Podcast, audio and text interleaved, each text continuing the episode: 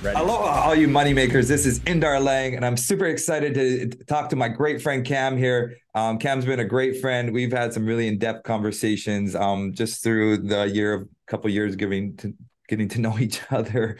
Um, he's a beast in his market, and he's come a long way. And he's very humble. You're going to hear it from him, but uh, we're super excited to hear um, and talk here with Cam about flipping and some high end volume that he does. So, just before we get started, I'd love it if you guys could subscribe below, and that way we can reach more people and just help people make their money work for them in any different way we can. Thank you guys, and let's get started in today's content. Let's Love it, man. Thank you so much for having me. I'm excited for this. Yeah. So tell everyone um, who you are and about yourself and your background and so forth, all the fun, great stuff. Yeah, I love it. So my name's Cameron. Um, I am a real estate investor, obviously. So I uh, flip houses, wholesale houses. We have a rental portfolio. Uh, my wife and I of single family homes, uh, around you know, uh, eleven to twelve million dollars worth of, of uh, single family rentals that we own. Um, and uh, we have three kids: Riley, Callie, and Cade. Nice, they're five, nice. three, and two, and so they're amazing. Um, and we, uh, our market that we invest in is in St. Louis, Missouri. Um, that's kind of home base for us. But we actually, for the last four months, have been in Maui, um, and we're hoping to make that full time here pretty soon. So, um, so yeah, that's a little bit about me. Um, we lived in Denver, Colorado, um, and we were paycheck to paycheck, super, uh, not I wouldn't say poor, um, but we were just paycheck to paycheck. Uh, I was making forty thousand dollars a year. My wife was yeah. making right around that, and it's an expensive market to live in. We always knew like this isn't this is is not the way that we want to live our life. You know, yeah. having to go to a grocery store and looking at your account statements before you you know you swipe your card. Um, but we never actually had like that that thing that pushed us off the ledge where you know um, we were we were content we were happy we knew it wasn't what we wanted to to do with our lives but we never had that thing that pushed us off the edge but we had our daughter, um, who is now uh, five years old, and when she was about one year old, um, she had some medical issues, and we got hit with uh, some hospital bills, and it totaled to about fifteen thousand dollars worth of hospital bills that we had to mm-hmm. come out of pocket and pay. Um, and when we got those bills, um, I remember sitting at the dinner table with my wife, and we had you know 500 bucks in our bank account at the time and mm-hmm. we you know $15000 could have been $10 million to us at that time. Like we weren't going to pay it. There was no like there was no way we could come up with $15000 and I, I remember that was kind of the point where we were like this is we got to change something. We don't want every time there's a medical issue that comes up or every time a car breaks down or even like when we go want to go on a vacation or go mm-hmm. out to eat like having to worry about money.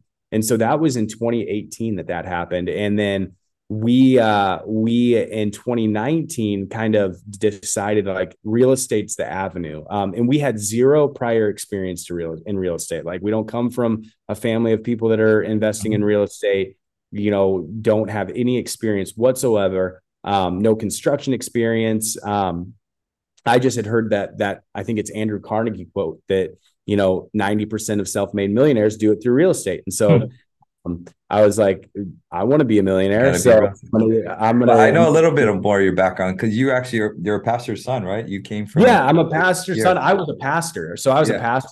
I was so working came from that Christian background of yeah. and raising capital to do you know yes. and help the community. So that's that's an interesting background, yeah and it was super helpful like that background getting into real estate because as a pastor you learn to work with people and and help people. And that's what you know that in our business and i can explain a little bit more as we as we chat like that that's one of our businesses. Like we want to help people. We want to be a win-win situation for the the seller for us is the kind of the, the middleman on a flip or a wholesale deal or a wholesale deal. And the end buyer we want it to be a win for them. And then for rental properties we want it to be a win-win across the board. And so being a pastor certainly helped with all of that stuff. Um, but uh yeah, that was we were we were broke and realized like I want to make some money, and so uh, decided to to like move in the the real estate into the real estate realm, and um, we bought our first property uh, in January of 2020,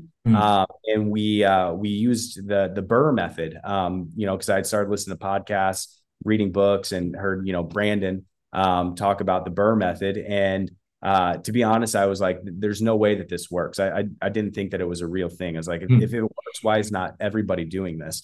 Hmm. Um, and uh, we got done with our first deal uh, that we bought. We bought it for sixty-seven thousand dollars. We were all in for ninety-seven thousand dollars. We got it appraised at one hundred fifty-five thousand dollars. That's awesome. Tinted in there at fourteen fifty a month, and so we were able to cash out refi, pay back our private money lender, put money in our pocket, plus have a cash flowing rental. And we got done with that first one, and we were like, "This is amazing. Let's do it as many times as we can." And so that deal was kind of the the starting point where we just went we went a hundred miles an hour after that yeah. deal. Realized the power of what this could do for us. So you look started looking for rentals first, or you're flipping. I, so I did no. I started looking for rentals first. the The goal was actually at the time like this was a side hustle for us. Yeah. Um, and we got done with that first deal um, and quickly bought five or six more properties, literally within like two weeks of each other. Mm-hmm. Um, and I was buying from wholesalers. Um, that I was I was buying from wholesalers, and I realized like, hey, they're just out finding deals um, and selling them to me for a you know 10 15 20k markup yeah why can't i just go find deals myself um, and so like really quickly got into wholesaling or not wholesaling but just acquisitions finding off market leads and it, again it was just to to help us with our our rental company yeah um, started finding deals that you know cash flow numbers didn't work the kind of the higher end market in st louis which is still a, you know, I would say $400,000 plus. Didn't really work as a, as a rental, but worked as a flip. And so we started flipping and started having all these deals and, you know, different little municipalities that, you know, are really tough on permitting or areas that we just didn't want to invest in. And so started mm-hmm. wholesaling those. And it was like we went from zero to 100 miles an hour literally within three months you know and i the first year i was in real estate i think bought um, close to 100 homes so wow, that's a pretty yeah. fast scale right off the bat. That's huge. And to be fair, like when I say that, um, a lot of those were wholesale deals. I would say probably 60 of them were wholesale deals where it was just flipping paper, signing a contract to somebody. So um, it wasn't as, you know, time intensive of flipping 100 homes or, or rehabbing 100 homes via the BRRRR method, but we still, you know, bought 100 homes that first year. Hmm. That's great. Yeah. So um, and now, now where are you guys at today? What are you guys doing today? Yeah, so you know, we actually have not. Um, we we have not. We, I've been about 100 homes a year for the last three years. So 2020, 2021, 2022. Um, and then so far in 2023, our volume being here in Hawaii, our, our volume has has dropped quite a bit. Um, mm-hmm. Actually, our our margins have gone up a ton because right now we're buying you know the just the market that we're in there's less buyers out there. Sure. Uh, and it's it's for me it's been harder to find deals. Um 2020 2021 2022 it was really easy to find deals. Right now it's harder for me to find deals and just make the numbers work. Um but what i found is and maybe it's because we're being more conservative on our numbers but the deals that we're buying um, are home runs. You know, we had bigger margins, uh, yeah, huge margins. We had you know six flips in quarter one um, that were all between uh, uh, 75k net to 150k net, which That's is awesome. Yeah, which is you know our average net on a flip is typically about 35k and yeah. and so we uh You'll take that. I'll, I'll take that all day. Do less to make you know the same or yeah, more. Yeah, exactly. So, um, and I'm not sure if we're we don't want to transition our business into that model of low volume. You know, right now it's working. Um, we're kind of just going with the flow of like what, whatever the market. I think that's an important thing in real estate is like whatever the market gives us, that's what we're we're gonna we're gonna work with that. And so like right now, I feel like the the market we're we're finding less deals, um, but the deals that we're buying are really great deals that we're making a, a lot of money on. What does your team look like today? What what what do you got now?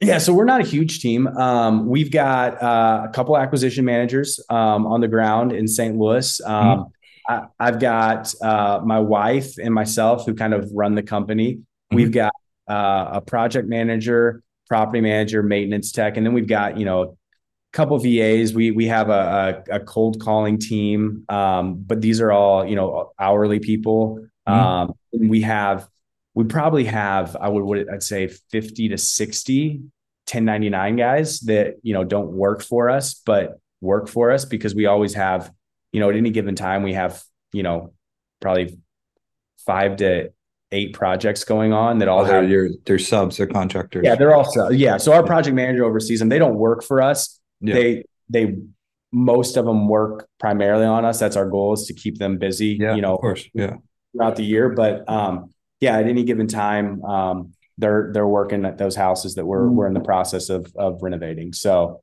um, so like actual like employees under our roof is probably only like seven or 8 mm-hmm. And you're finding you're doing a lot of cold calling. How how, how is that managing the whole cold calling team and yeah, it's uh it, it, it's been a lot of fun. Um, it's kind of a newer process where we're taking lists um, and we're dwindling them down via VAs over in the the Philippines and cold calling companies. We're dwindling them down to you know uh, taking a list of like sixty eight thousand records and taking mm-hmm. that down to like here is a thousand people who answer the phone and mm-hmm. have said to sell my house in the next two years. Then we're taking that list and we're giving it to to people that are actually on my team to cold call. But the answer rates instead of being at you know three to four percent is at probably sixty percent, um, and they're all I wouldn't say they're warm leads. They're all leads, you know, and then you still have to go through that list and figure out like, hey, who are the people that are serious about selling that want to sell soon? And then on top of that, who are the people that want to sell, you know, off market? Um, and so then taking that and getting down to like, hey, here, here are the actual leads. But what I love about cold calling is um, you're building a pipeline because with like direct mail, we do direct mail as well. Mm-hmm. The, the the buyers are reaching or the sellers are reaching out to you and they're typically ready to go like with cold calling you're kind of finding somebody you know yeah, if, if yeah, it's you got to convince them to sell yes yeah. and so that that's typically like a, yeah you know i'd be interested in selling I haven't really thought about it a ton you know um, but interested in at some point you know I, you know my, my kid's about to graduate high school and then we're going to sell our house or um, you know uh, i'm i'm going to retire and then we're going to sell and move somewhere else and so what I love about cold calling is you have you you if you're good at the follow up, um, the one of the sayings is fat stacks are in the follow up. You know, mm-hmm. which is so like if you're good at the follow up, you're building this pipeline of leads that you just have to continually touch over and over and over again. And sometimes, you know, it's uh, a year or two years before you actually get the deal. But if you're staying consistent, you we use Podio as a CRM. You're staying consistent calling them once a month, just reminding them who you are, that you're there for them whenever they're ready to sell. Um, you're going to get that lead eventually or get that buy eventually. So yeah, that, that's what I love about cold calling is you're building a huge, huge funnel. Do you like dealing with all of the teams of cold calling? Like, cause now you're constantly following up, make sure they're, they're uh, doing their job. Yeah, I I don't like that. No, I, am not. I'm not the one call, calling. So no, but you're following up and managing yeah, your team. I should say. Yeah. Um, and no, I don't. I I don't love that. But we also have a good team that um, in their they're paid off of commission, so they're yeah. to following up. You know, they're they, that's how they get paid. So um, it it has been a um, it, it hasn't been a tough a super tough process. So all of our team members, um, I, have been very very happy with. They they all crush it, and and part of that is you know our hiring process we we hire we make everybody go through the disc and we're hiring people and we're trying to get them in the exact right place that they're supposed to be in our business. Yeah, you're big. You're big on disc. We can talk about that. So we were just uh, talking about that the, when I was with you about the disc test and how important that role is in finding from sellers and to oh, everyone you talk to. You you recognize people's traits now without even having them read their disc, huh? Yeah, and I think that's what actually like gave me the buy-in on the disc is yeah. I took a a sales course of like negotiating um, buying a house based upon a seller's disc. Um, and at the time, I didn't even know much about. I knew what the disc was. Um, I had taken the disc, but I, I wasn't bought in. And this whole sales course was essentially like, hey, everybody is somewhere on the disc, and so uh, there's DISC. Essentially, a high D is a really dominant trait. They they want to win. High S is somebody that just is incredibly uh, outgoing. They're an extrovert. They're somebody that they're a people person. High S is somebody that wants stability. Is a super like family oriented person. Um, they need to know that they're safe. They want to feel yeah. safe. And high C is somebody that's just super analytical. Um, and so that that's kind of the a quick, you know, I could talk about for hours, but that's a quick overview of the disc. And so this whole sales uh, training was like quickly identify where somebody is on the disc and then use that, you know, don't want to say like you're you're you're meeting people where they want to be met. Uh, I, you know, it's not manipulate. You're just you're talking to people the way they want to be talked uh, to, and and so with that, like a high D. If I walk into a house and I realize this person's a high D, um, they're uh, they're going to want to feel like they won the negotiations. And so, um, like you know, what what I what I do is like say the person wants two hundred thousand dollars for their house, and, and, I I know, or maybe not two hundred thousand. We're just negotiating, and I, I know my max allowable offer is say two hundred thousand dollars. I'll start at 150, 160. And every time I go up, I make it feel like they're just like pulling my teeth out. Like it's so hard for me. And yeah. uh, I can't believe it. But I, I, I'm going to work my way up to 200 the entire time and make them feel like they just, you know, destroyed me in those negotiations that they won. And you want them to feel very like, you know, dominant in that. And so the high D, that's what I do. With a high I, you know, it's somebody, which I'm a high I, but it's you're just best friends with that person. Like I'm talking about sports, I'm talking about the weather, I'm talking about traveling. You know, it's somebody that's uh, very outgoing and they just want to be your best friend. And so when I'm negotiating with a high I, I'm not talking about the house. I'm just talking about life and becoming friends with them. And that's how, like, if somebody were ever to try to buy a house from me, that I would much rather sell to somebody that I like and feel comfortable with and enjoy than somebody that's going to offer more, but I don't like. And so that, like, high I, you're just being best friends. High S is uh, is somebody that wants to know like how does this yeah. make me feel safe, and then also like the family aspect. They're very sentimental, and so I'm I'm really great personally at buying from high I's and high S's. Where like a high S, like I can explain to them like hey um, you you have raised your family in this house and this house has a ton of sentimental value and you selling this house isn't you like giving away those memories. Like you get to add on a line that i use is like we're going to honor your legacy by buying this house and you're not like giving that up. You get to be a part of another family's legacy. Like another family is going to buy this house and they're going to have the same memories that you've made here for the last 40 years. They're going to you know have family christmases here thanksgiving dinners here. And so like with a high s i try and cast the vision of like the sentimental value of, of the house um, and so like if I ever walk a house, like one of the uh, an S indicators is like if you walk a house and you see like the door frame with their kids' ages as they grow up, like the heights of it, like you know, every time I see a door frame with heights in it, like I'm like that that's it's a house I feel very confident I'm going to buy. uh, in high C's, um, and I'm terrible at buying from high C's. Those are the analytical person people. I'm not analytical at all, and so that's why I'm bad at it. But they're just the they're black and white. Like tell me tell me what the numbers are, yeah. and tell how you got there, and that's it. And so like with a high C, it's like I buy it 75 percent of the ARV minus repairs. Here's my number. You know, there's not there's not as much of a game with them. It's just like give me the numbers, and if so numbers are working. Mm-hmm. Yeah. How do but you I, recognize the disc real quickly off of people? How do you figure them out?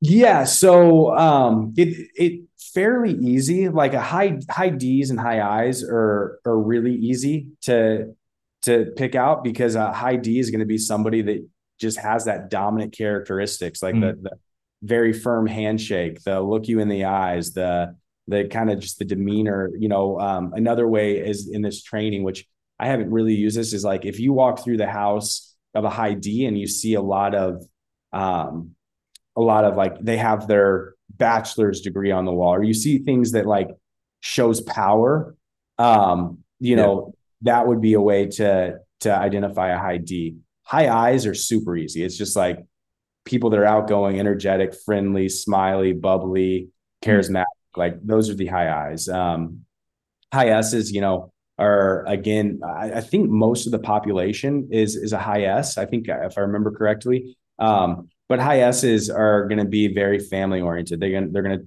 talk about their family. They're going to um, you know they're going to have pictures of their family. They're going to be um, safe, stable. High S's are the people that have lived in the house for a long time because the stability. Um, and so you can just like just through talking with them, you can kind of start picking up on different like hmm. characteristics of, of where they're at. And high C's are, are Um, typically a little bit quieter, just more analytical in conversations. They're they're pretty direct and to the point, but not dominant. You know, because high D's are direct and to the point, but dominant. High C's are more direct and to the point, but that's just because they're analytical and they don't care about like the small talk and whatnot. So yeah. yeah. Do you, and, you find you recognize that in people too today? Like just me and you talking, you'll recognize oh, all the time. Actually, with you, I I don't as much. Um, you know, uh, you you've got a good poker. Maybe it's from buying houses so much. You've got a good poker face.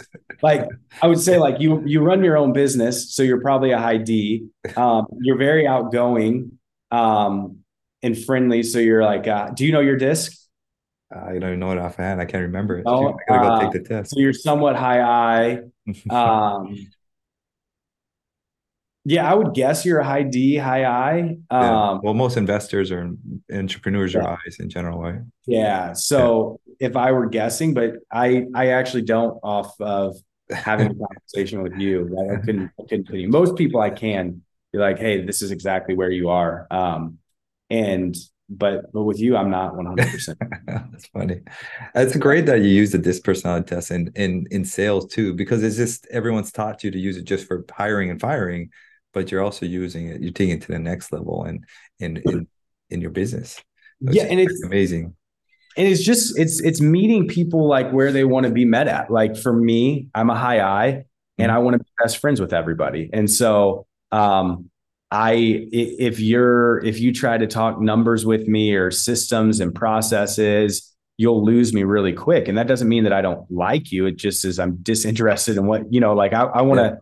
I want to hang out. And so it's just meeting like people in, or interacting with people with how they want to be interacted with. And the same goes with hiring and firing of like um, you know, when we bring somebody on the team, we want to know like for myself is that what is the, their best position that they can excel at? I learned that early on when i was hiring for my first admin position.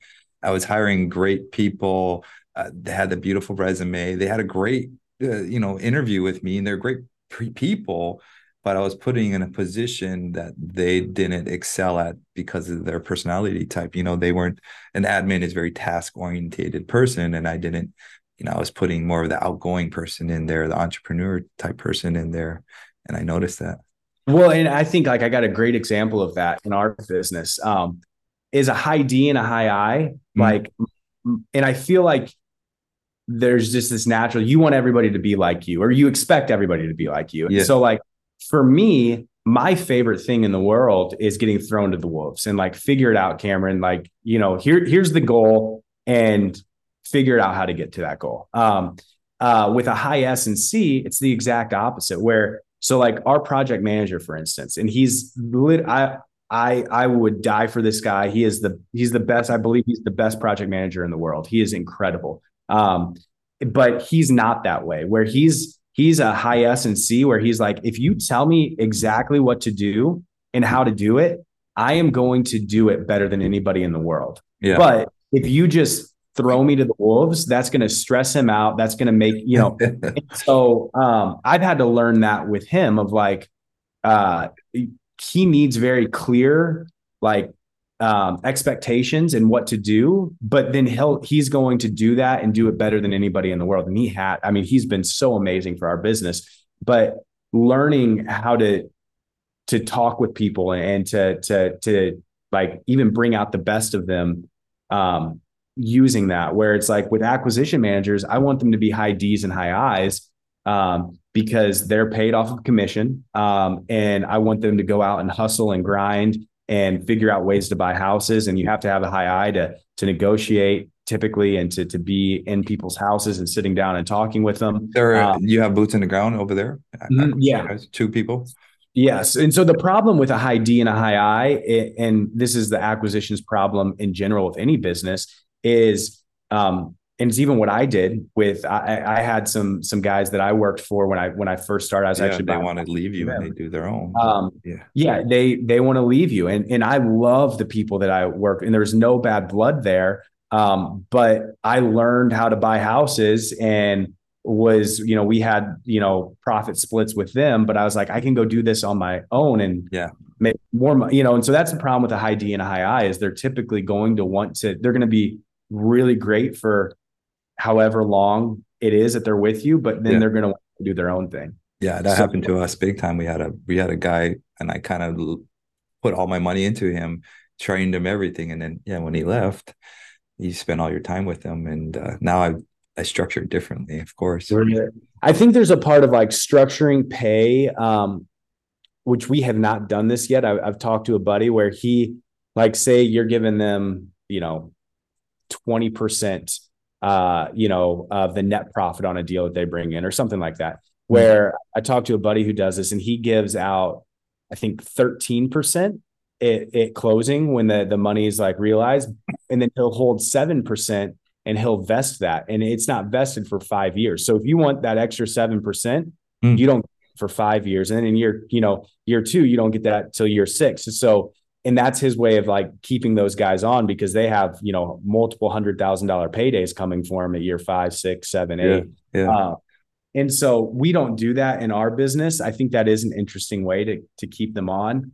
For me um i i have like with high d and iis and i just get it I, like a mindset of abundance of hey you know what? I get it. Like you are going to be somebody that i pour into a ton and you're going to want to go do it on your own.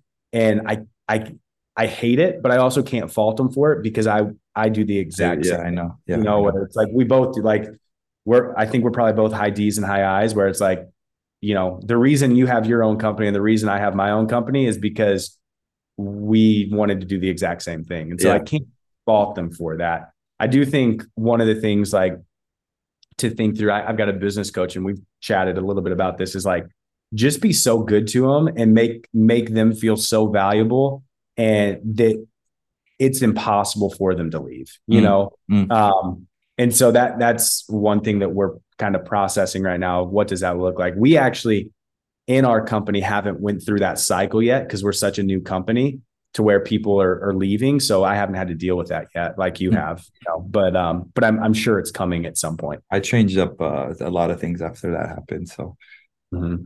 talk about that privately. That's more of a personal company yeah. structure that we can talk about. Love it. But, uh, uh, it's yeah, I changed up a lot of things after that happened to me because you poured so much time and energy, and it's hard to start over when you're mm-hmm. when you are already on your growth to your next thing, and now you got to go back down to there and yeah. Uh, well, and that yeah, that that's the that's the tough thing um, I'm trying to think of how much to say because it's a tough thing about running like a flipping company, um, yeah. especially us where we're not boots on the ground. Like if one of our key players leaves, like that's a multi hundred thousand dollar, if not more, hit to our company because we have to find somebody, retrain them, get them up and running. Um, and we have not, we're working on it in our business where you know like again with a business coach that we've been talking with of like every single person in the company needs to be training somebody else. So if they leave you're you don't have that hit. But like full disclosure um if our project manager left right now like that he is so amazing. Um that would be such a huge hit to our company where we would like he he is so, so amazing that and it would it would be a multiple hundred thousand dollar hit to our company. Um hmm more. Um, and so that's the hard thing about running a business, especially where we run yes. lean and mean, is um, all of our employees are very they, they play integral roles in our company. They do, they do, and it's a hard. I feel you with that because they are everything to you and they mean everything. And you want to take care of them. You want to give them the world, right? You want mm-hmm. them to be happy and you want them to have the best. And it's a it's a it's a tough tough thing to to do to uh, yeah so want to be a business owner. Yeah and so we are still so new and green and and haven't experienced real life in the real estate industry yet to where we have have not went through a lot of that yet. Um i just know that they're coming from talking with guys that have been doing it for way longer like you um and and and buddies and mentors in st louis of like it, it's definitely coming at some point in our business. And i just want to I want to start setting the the the systems right now for when that does happen. Um, yeah. So, uh, yeah. Without saying too much, yeah. Yeah. So it's a it's a tough conversation, of course. But I think that's uh, one of the things that all business owners try eh, struggle with is how to grow and what to pay, you know, as well, and then who to hire. You know, from not having nobody to hiring your first guy mm-hmm. is definitely the hardest part of any business owner. And nonstop, I think it keeps on going. And we're right there right now in our business, even with what you just said. I mean, we could we could talk all day. So, but where I heard a good quote the other day. is whoever you hire, if you know you pay them, I don't know, you know, fifty grand for a year, you are supposed to be able to make double that. So if you hire for somebody fifty grand a year, you should be making an extra hundred grand a year, and uh, on top of that, for I thought that was interesting the way I think of it differently. Well, and, and what we're kind of going through in our business right now is um, we I've got buddies who have ran or are running flipping businesses that have a ton of overhead and say you're doing less volume, you still have that overhead. And so how we've set up our company is we have very low salaries, if any. It's 100% based upon profit. Yeah. But everybody's getting a piece of the pie. And I'm like, when is that like when is all of a sudden we've given away all the pie and we don't you know, yeah, um, where it's like project manager gets X amount, the acquisition manager who brought in the deal gets X amount, uh, the marketing manager gets X, you know, and so it's like, and right now it's still, we still keep a majority of, of the profit, but it, it's for every hire, I'm like, when when does it stop? Or do i change the structure and start salarying people? But i don't want to get there because like i said you know in, in flipping it's so cyclical where one month you make X amount, or one quarter you can make X amount, and one quarter you could not make anything, you know? Um, and I don't want to be in the situation where I've got all this overhead and I'm not, you know, not turning a profit. Well, then, and the, all the risk is to you still too. So that's the other thing, you know, you have all the risk no matter what. Yeah. I mean, the best way somebody told me to think about is what is that position's good pay for that position and try and make match it that way if you're doing a commission based, you know, or a combination yeah. of that. Mm-hmm. And that's what we've done is like, I, I honestly, I set a pretty low bar of like, hey, I think an acquisition should be ma- ma- manager should be making X amount. If you buy, you know, 20 houses this year as an acquisition manager, and we do our normal like profit that we, sure. you know, are you should make X amount. Um, if you buy 50 houses, you'll make double that and you'll make a ton of money. Or if you buy 10 houses, you're not going to make very much at all. You know, so uh, I've tried to do that. Um, but uh and, and it's it's working well so far, but that's great that they're happy and they're happy with what they make because it's harder for some people to recognize that hey, we don't make money until you know later on, or you make some upfront. Do they get paid upfront some and then some later? Um, at the end of the flip? Yeah, they get paid at the end. They get paid like at the end of a flip. They get paid, you know, a wholesale deal is quicker because it, it's typically, you know, can be done in 10, 15 days. But a flip, it's like, hey, we're not getting paid until this flip closes. Yeah, that was a hard thing for us with uh, some of our acquisition guys that they're not getting paid till six months, nine months later, and they didn't recognize that, you know. So yeah, fortunately for us with flips, we're we're at about a a 70 to 90 day turnaround because we're Taking, not yeah. Yeah we're doing 50k rehabs versus you doing a, a million yeah, k yeah, yeah, so we uh we can get them paid a little bit quicker um but still like it is tough where you have to as a commission employee you have to be budgeting of like hey i you know i've got three or four flips closing but they're not closing for another you know 60 days yeah so in the interim i might not be making any money yeah, you know? we, we fully changed it out from the commission base down to more to a salary with a small commission um, mm-hmm. and more com- partnerize everything. Uh, generally, we had our guys, they were helping from buying to closing and even coordinating closing as well, TC stuff. Yeah. And because um, it was a small, lean team. And for us, the biggest change is when we just got specific in the job task and compartmentalize it. Hey, you are just doing sales. Hey, you are just we we only have a sales guy we have an underwriter guy so we separated those two Um, and now, of course, we have our TC closing and like compartmentalizing a lot better. Mm-hmm. Uh, really made it better for both sides. Now that guy can just focus on on one thing, you know, and that or that girl can just focus on that one task they were trying. We were trying to kind of do too much. Yeah. yeah. No, that's that's important. We're we're uh we're not there yet as a company um, where we still every i feel like everybody in the company is doing multiple roles um, but then you're able to bring in or move out you know if somebody leaves in that position you're able to eh, you build a company now and said now i can sell you know hopefully i can sell the company if i wanted to yeah. that's the goal trying to get to is to compartmentalize and keep it love it that Dude, way that's, that's awesome it's hard. It's still yeah. not there yet, but that's super cool. We're trying to grow it, make it super. But um, we just kind of got into that tangent.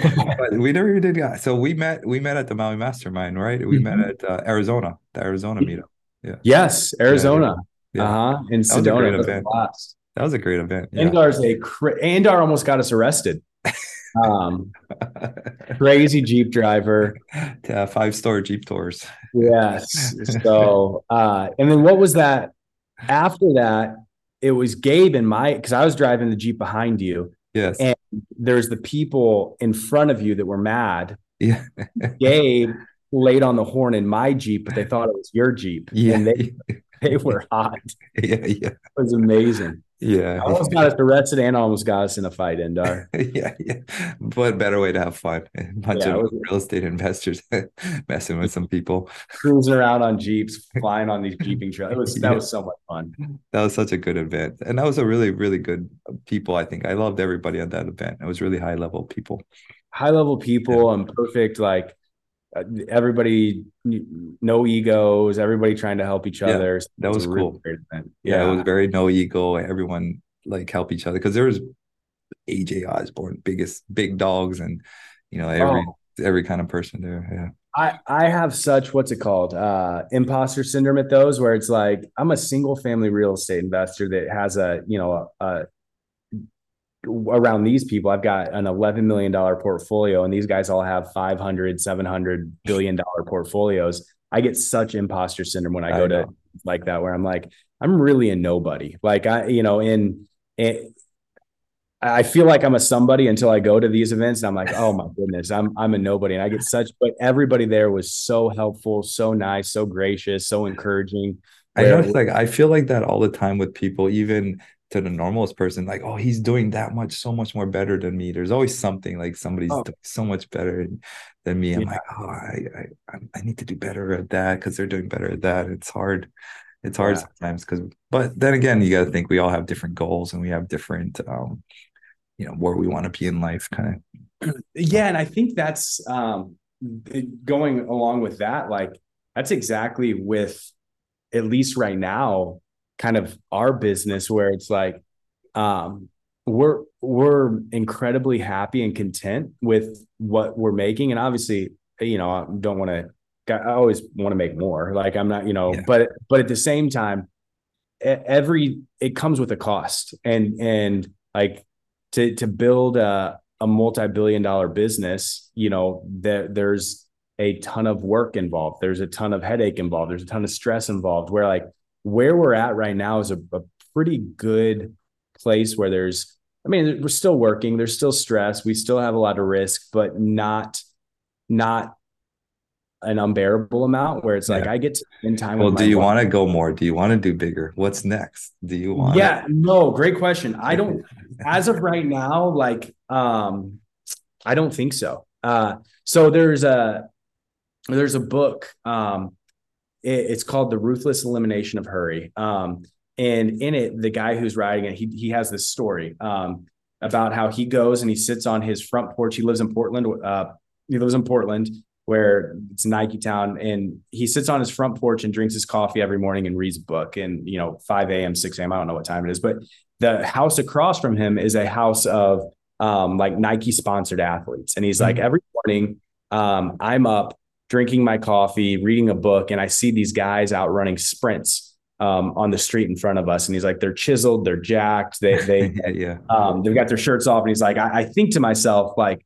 I want to look like that. I, would Yeah. love to be in shape like that. But then he he follows it up with, but then I realized for me to look like that, I couldn't enjoy my cup of coffee and read a book. I'd have to be out there running sprint 6 a.m. That's true. And he, kind of- he tied that back to like, you know, to to get something, you're giving up something, you know. Yeah, that's true.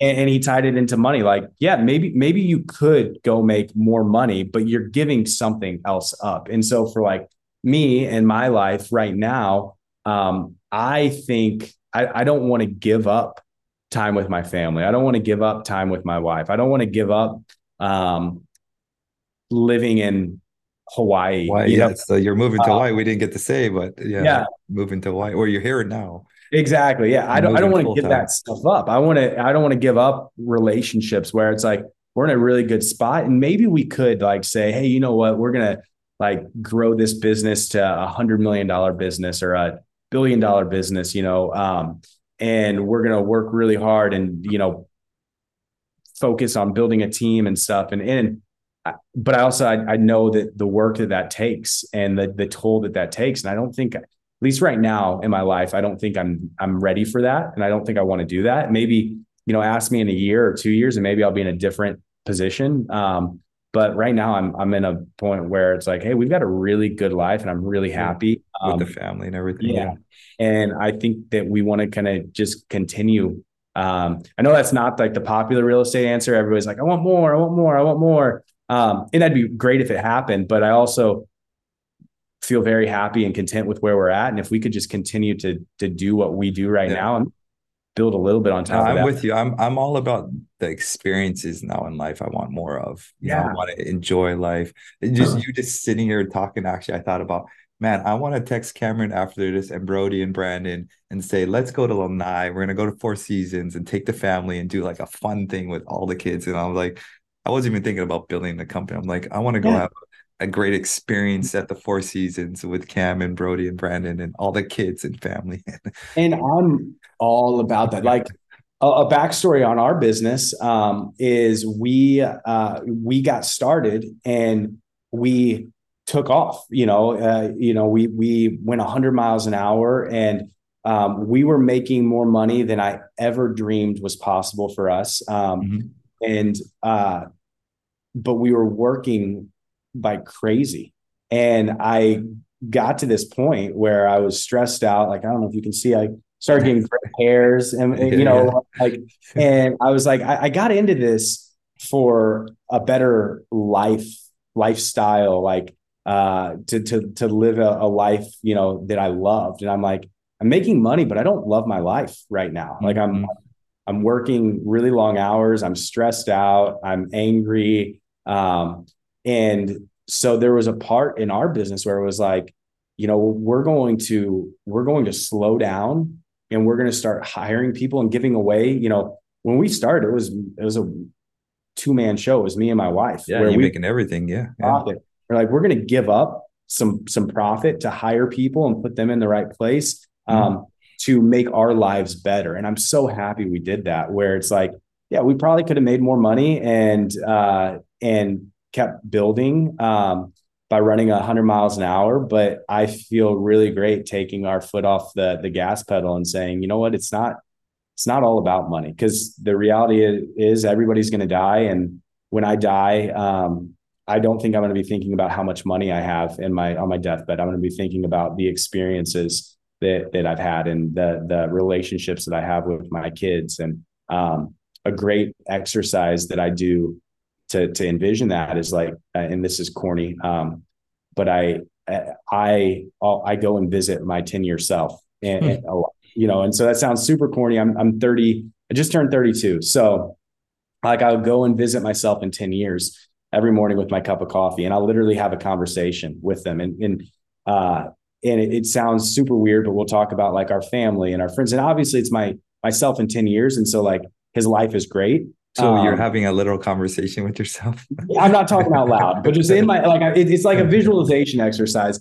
But I but I say that to say we're never talking about money. We're never talking about our business. We're talking about like the experiences that we've had, the relationship that I have with my wife, the relationships that I have with my kids, the relationships that I have with my friends. And it makes me realize like money's money's great because it's a tool and, and, and you can use that to to have more time. You can use that to have more experiences. So I'm not knocking money at all. But if money for me is what it's all about, then I've massively failed um, because when I'm in 10 years, like the person I'm talking to doesn't doesn't care about money, you know, and so it helps me like every day kind of like live a life of like who who's that person that I want to be in 10 years. Yeah. I want yeah. to be a great husband. I want to be a great dad. I want to be a great friend.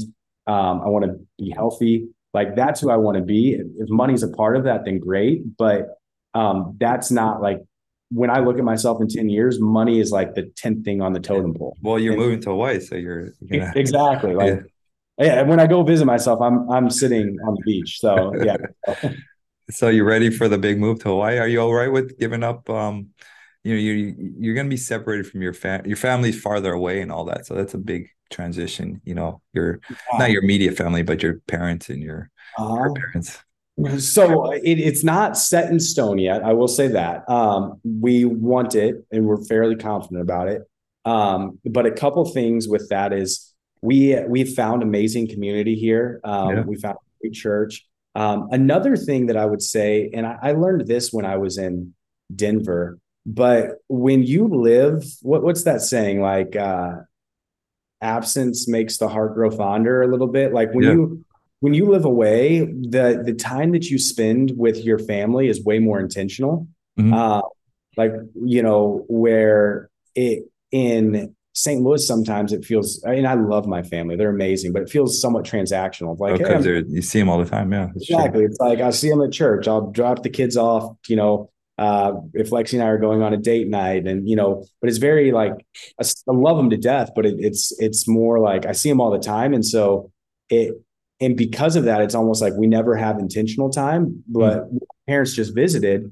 It was like every day here, the entire day was into breakfast, lunch, dinner together, having yeah. good good conversation, staying up at night, talking late into the night, like which are things that don't happen when you live right next door to somebody. That's you know, so different. That's a great um, way to think of it because that's a lot of people's hardest thing about moving to Hawaii is you're you're losing that you know yeah that's a lot of people's hardest thing yeah. so for us i don't feel that way um where it's like i think that there you could create even a better bond and relationship being mm-hmm.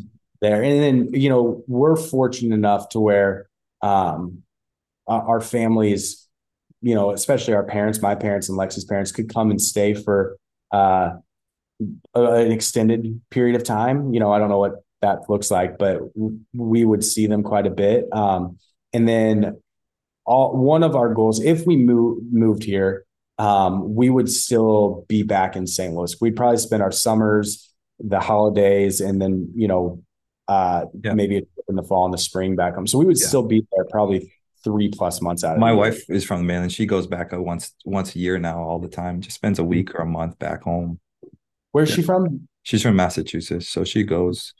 She'll pick a uh, she wants to go for Fourth of July actually coming up, or she'll pick like a Thanksgiving or something. She can go up, take the kids to experience that part of the world too, because now your kids are going to grow up and they're not going to know that part of the world anymore. Yeah. They're going to know Hawaii.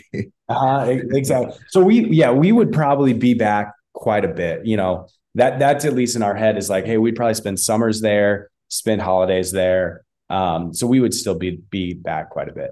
Yeah. Hawaii's Hawaii's a great place for kids to grow up with. So love it. It's been so it's been so great for our family. We have it uh, Hawaii. I know what what I'm gonna oh the Ohana culture or whatever. You know, is that is that how you say it? Like yeah, Ohana. Yeah.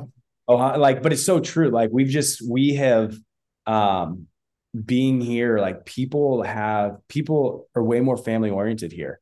Like it's yeah um, and the community like it's almost daily you know we get a text of like hey we're having a birthday party or we're going to the beach to watch sunset like and everybody like it's just the community here has been amazing. We we yeah, really the aloha spirit and any aloha spirit. There we go. That's even when you go to the grocery store, you talk to Auntie over there. You were on the beach and you talk to the old couple. You know, it's just everyone yeah. has that that uh-huh. aloha nature. You know, that's the slow down mentality transitions into people now will take the time to get to know each other and have that.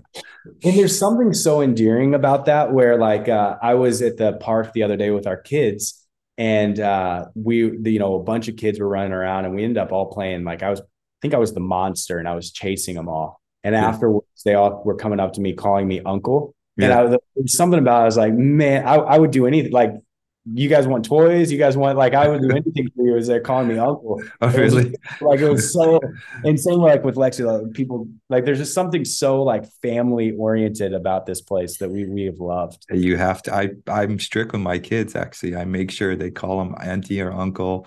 Um, they got a kiss on the cheek, or when we leave somewhere, you got to say bye to everybody and say thank you. So all these little things are ingrained in our growing up here in Hawaii that you have to do as a kid. Mm-hmm. you know, even kissing on the cheek, like little things like that, it shows respect. You know. Yeah. Yeah. yeah. When the, when kids were calling me uncle, there's it was so endearing. I was like, I love it. So, like, there's something about that. But well, some people don't like that because now you're feeling old, right? I do feel yeah, do feel old. My kids were running around with them too. So, but yeah. uh, but I I I I just thought that was cool. Like again, the aloha spirit type thing. Yeah. So yeah. It's amazing. Um, so we got a question here. We we've been talking a lot. So we yeah. have one question we have to uh, from Lanai is uh, what should uh, my very first step be in real estate and buying real estate? Great question. Um, I would say the the like very first step is like get educated, find a mentor. Um, that that is what I did. Um, is I started listening to every podcast that I could listen mm-hmm. to. I mm-hmm. started reading every book that I could get. Um, and then I found uh, a mentor, which uh, you know him or follow him, like Sam, um, mm-hmm. Sam and Lucas, uh, that were buying, you know, hundreds of houses a year. And I, I actually started working with them. I started, I came onto their team. I was buying houses for them. Um, and so started kind of learning the the process of of how to buy houses. And the great thing was there wasn't a ton of risk involved because they were the ones taking on the risk. And I just got to learn the process. And so sure. um, that helped me tremendously. Um, the second thing that I would say is just just do it. Like we that the first property that we bought, um, we did not know what we were doing at all. Um, even though uh, was friends with Sam and Lucas, was friends with some some great mentors. It was still like I, I, don't feel like you'll ever know what you're doing until you do it. Yeah. Um, so the, the the first thing is like get as educated as you can, but at some point you have to take, take that. Take yeah, yeah. So many people get into analysis paralysis and they never buy a property. And for us, it was like, hey, we probably took when we decided we wanted to get into real estate, we probably took six months of like, hey, like, oh, do we really want to do this? Like learning, and but I finally got to the point where I'm like, I, I I'm gonna stop talking about it and I'm just gonna I'm gonna be about it. You know, I'm do gonna it. do it. Yeah, do it. Take the action. That's the hardest part of it all.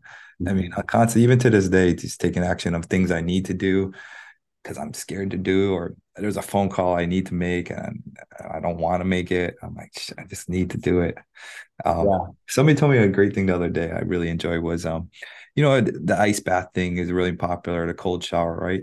Mm-hmm. And we, we it feels so great after you get out right you have that great feeling oh that was great i got out of it but instead you change your mindset to embrace the once you jump into that cold plunge, you embrace the suck. You know, you're in the mm-hmm. shower and it's freezing. You take your enjoyment then. So you're training your thought process to enjoy enjoy the hard parts instead yeah. In you know the outcome. You know, so that's great. I, am trying to change my mindset to enjoy the suck, embrace the suck, embrace the suck. yes, love that. So that's awesome. I, I love having you on here. I know we talked for a while. Um, I'm gonna. How long? How long have we been talking? Man, see, I feel like we've been talking for ten minutes. So, but uh, where can everybody follow you, and what's all the great things so people follow you on social? And yeah, um, man, I'm not great at social. I, am trying to be better. So follow me. Just my my only really social right now is my uh, Instagram. It's cam c a m dot cathcart c a t h C A R T. So I'd love to to you know if if you guys have any questions or any thoughts, um, feel free to reach out to me uh, on there. Follow Cam. He's got coffee with Cam. Coffee with Cam. That's exactly. Cam. He's he's so. got some great uh, educational stuff there all the time. I watch Cam's stuff. It's great. It's great to see, and it's great uh, great to be good friends with you. I'm very blessed to have a be a friends with you and just to get to know you. And um, it is. It's so crazy how just like uh you know uh little decision of going to that Sedona mastermind has, has yes. created many amazing relationships. And so um, it's great, great getting to know you over the last couple years. Yes, yes. Yeah. But um thank you so much for being on the podcast and uh, thank you everybody for listening. Thank you.